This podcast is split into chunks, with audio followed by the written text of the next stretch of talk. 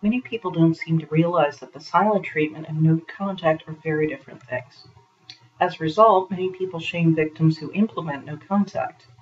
They call victims immature, spoiled, unreasonable, and more, saying that the victims are just pouting or trying to punish their abuser, when the truth really is abusers are the ones who are being immature and unreasonable, and they're trying to punish their victims by using the silent treatment. No contact isn't done to punish or hurt anyone. It's done because a victim has tried and tried to make a relationship better, yet nothing's improved. It's a desperate, last ditch effort to protect a person's mental and physical health by escaping an abusive person. Any person can take only so much before it starts to affect their health. No contact is also permanent. There's no going back for the victim who has settled on no contact as their best option. That's partly why so much serious consideration goes into it. Contrary to what many folks seem to believe, primarily abusers and flying monkeys, almost every single person who has implemented no contact in their life did so after months or maybe even years of a lot of thought and prayer. It's not a spur of the moment decision done in the heat of anger. This also means that victims don't want their abusers trying to contact them again in any way. They don't want calls, texts, emails, etc., in some pathetic attempt to lure or scare the victim into returning to the relationship. Many abusers seem to think that victims want this type of harassment and it'll win the victims back, but nothing could be further from the truth.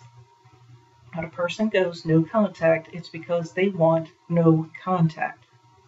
This isn't some attempt to get an abuser's attention.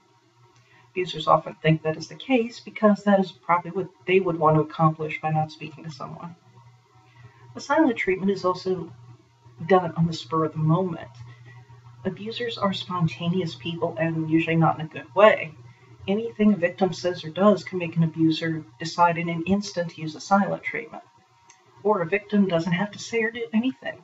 Abusers don't exactly have the most integrity in the world. If they want silent treatment drama, they certainly are above creating it by inventing some imaginary slight from their victim. The silent treatment is done to manipulate and control. The goal is to make the victim feel so insecure and so badly that he, he or she just comes crawling to the abuser and apologizing profusely, being willing to do anything to make it up to the abuser. The abuser rarely even tells the victim what awful thing it was he or she did, but instead makes the victim guess. This makes the victim easier to control and more willing to try harder and harder. I remember my mother using the line, If you don't know what you did, I'm not going to tell you. Not exactly a healthy or useful way to cope with conflict, but abusers will use that line. The silent treatment is also done to punish victims. When you aren't aware of what the silent treatment's all about, it can be just devastating. I remember my mother giving me the silent treatment countless times in my life. It was a horrible feeling when my own mother wouldn't speak to me and she wouldn't even tell me why. In fact, my mother once stopped speaking to me for 18 months several years ago. Why she did that, she never would say. Silent treatment is also temporary. It ends when the abuser gets their way or becomes bored with it.